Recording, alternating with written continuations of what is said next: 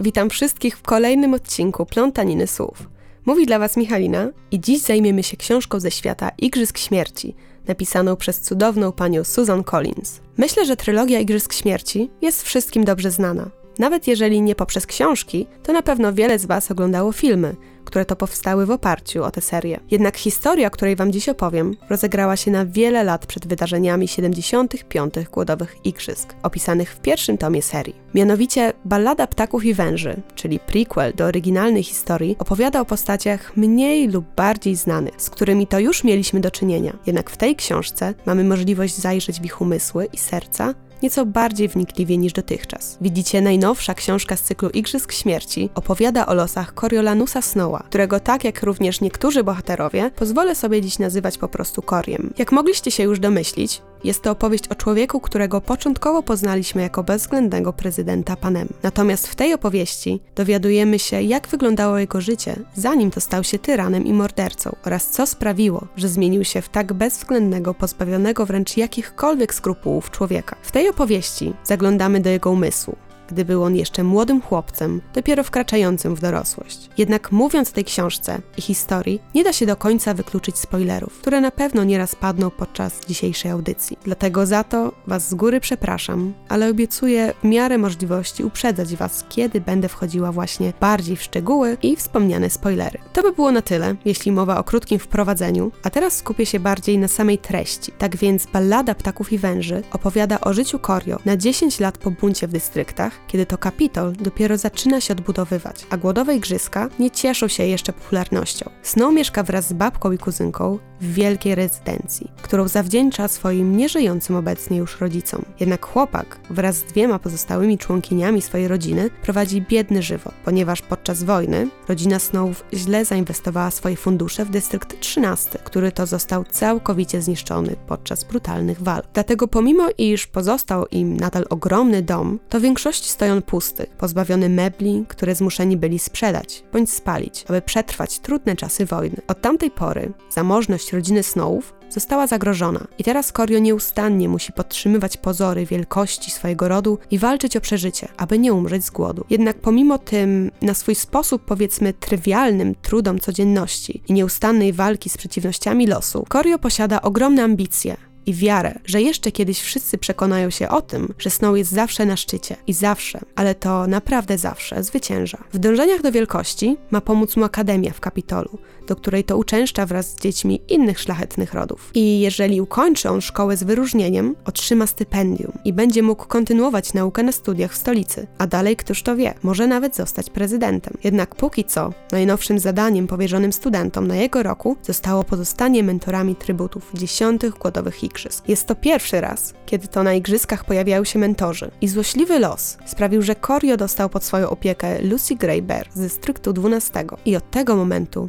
już nic nie będzie takie same. Również życie Lucy Gray ulegnie drastycznym zmianom po przybyciu Kapitolu, w końcu już niedługo stanie na arenie pełnej dzieciaków, aby wzajemnie się mordować. Tylko dlatego, że ktoś w stolicy uznał 10 lat temu, że jest to wręcz świetny sposób, aby ukarać buntowników i nieustannie przypominać im o tym, że w tej wojnie ponieśli sromotną porażkę. Jednak Korio staje się kimś więcej niż tylko mentorem barwnej i rozśpiewanej dziewczyny z 12 dystryktu. W przeciwieństwie do swoich kolegów i koleżanek, którzy trybutów traktują z pogardą, on dostrzega Lucy człowieka oraz z czasem też realną szansę na to, że dziewczyna wygra, przeżyje igrzyska, a tym samym stanie się jego osobistym sukcesem i przyczyni się do zwiększenia szans Koria na stypendium w akademii. Lucy Gray niesamowicie fascynuje młodego Snowa jak i cały panem, swojej kolorowej sukience, rozpuszczonych włosach i z tymi jej piosenkami oraz uporem. Pełna pogody ducha dziewczyna staje się jego przyjaciółką, której pomaga nawet wbrew kapitolińskim zasadom. Dla niej bowiem ryzykuje wszystkim, co dotychczas udało mu się osiągnąć, ponieważ z dnia na dzień Lucy staje się coraz to bliższa jego sercu. Więc kiedy dochodzi do momentu, gdy musi pozwolić jej odejść i samodzielnie walczyć na śmierć i życie na arenie, jest gotów zrobić absolutnie wszystko dla dziewczyny, którą kocha, albo którą, jak mu się wydaje. Jednak jego irracjonalne czyny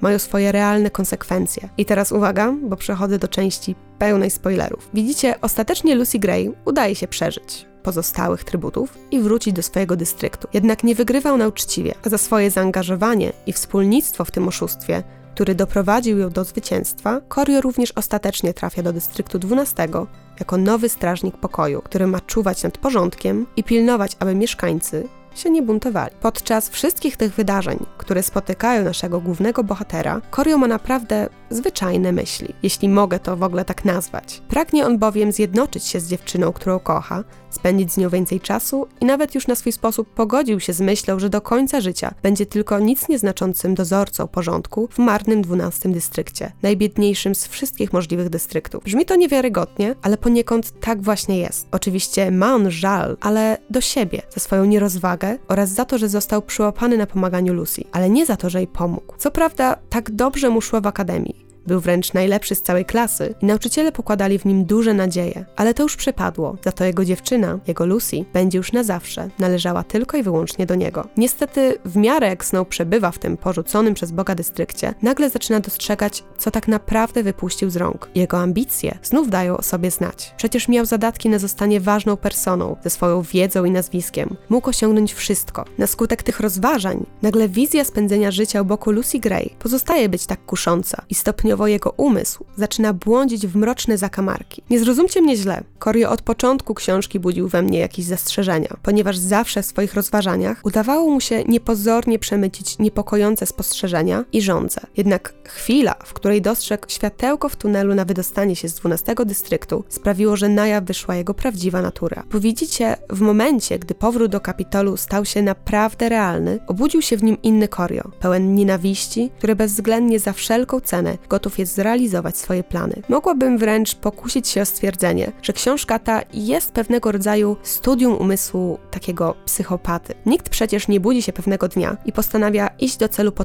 I to dosłownie, jak miało to miejsce w przypadku Corio. Momentami, zwłaszcza pod koniec ballady Ptaków i Węży, byłam przerażona tym, jak bardzo rządza władzy potrafi zaślepić względnie rozsądnego człowieka, który gdyby tylko chciał, mógłby realnie zmienić otaczającą go rzeczywistość i to zmienić na lepsze. Jednak egoistyczna chęć pokazania światu, że jest się kimś ważnym, a wręcz kimś, kogo należy się bać, potrafi zniszczyć dobro w człowieku. Ambicja nie zawsze musi nas przecież napędzać do czynienia dobra. Czasem ambicja jedynie potęguje albo uzewnętrznia nasze mroczne żądze, czyniąc nas bezwzględnych drapieżników. Tak też było z Koriem, który pomimo swojego wypaczonego przez kapitol umysłu miał miał w sobie tak wiele dobra i empatii względem drugiego człowieka. Jednak wszystko to zniknęło w momencie, w którym zdecydował, że władza jest cenniejsza od ludzkiego życia. Co tu wiele mówić, moi drodzy. Susan Collins po raz kolejny dała nam świetną dystopijną powieść, na dodatek ze świata Igrzysk Śmierci. Jest to zdecydowanie niepokojąca lektura, ale dająca wiele do myślenia. W przerażający sposób ukazuje, jak jednostki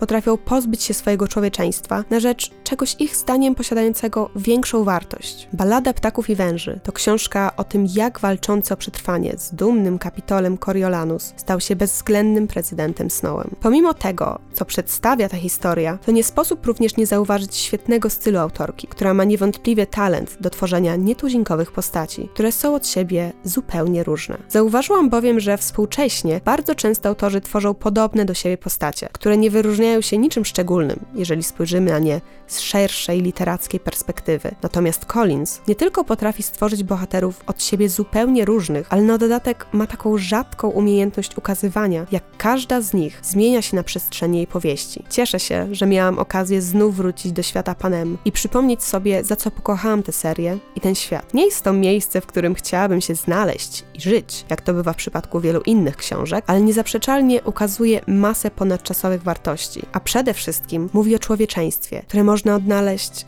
ale które i można zatracić, dążąc do wyznaczonych celów. Dlatego bez dwóch zdań planuję niebawem zrobić reread oryginalnej trylogii Igrzysk Śmierci, zwłaszcza, że już 17 listopada do kin wejdzie film na podstawie książki o losach Coriolanusa i Lucy Gray. Więc jeżeli jeszcze z jakichś przyczyn nie zapoznaliście się z tymi postaciami i ich przygodami, macie czas, aby to nadrobić. Jednak przygotujcie się na to, że nie będzie to lekka lektura. To raczej taki rodzaj książki, która po przeczytaniu pozostawia wam w sercu ogromną dziurę, bądź nie pozwala zasnąć na skutek wywołanego szoku. Jak najbardziej świadczy to o tym, że była to dobra i wartościowa wartościowa opowieść, ale również taka, o której nie sposób zapomnieć, przez zawarto w niej brutalną szczerość na temat otaczającego nas świata i ludzi. Bo widzicie, czasem rzeczywistość, w której żyjemy, niewiele różni się od tej zawartej w książkach. Musimy tylko umiejętnie czytać między wierszami, aby odkryć prawdę. Z mojej strony na dziś to byłoby wszystko, co mam Wam do powiedzenia na temat ballady Ptaków i Węży autorstwa Susan Collins. Mam jednak nadzieję, mam jednak nadzieję, że zachęciłam Was do sięgnięcia po tę pozycję i że zbytnio Wam jej nie zaspoilerowałam. Liczę też na to, że wybaczycie mi wszystkie spoilery, które jednak się pojawiły, ale Sami rozumiecie, czasami ciężko mówić o książce, nie zdradzając jej sekretów. Tak więc dziękuję wszystkim za uwagę, życzę Wam zaczytanego tygodnia i do usłyszenia już niebawem w kolejnym odcinku mojej plątaniny słów.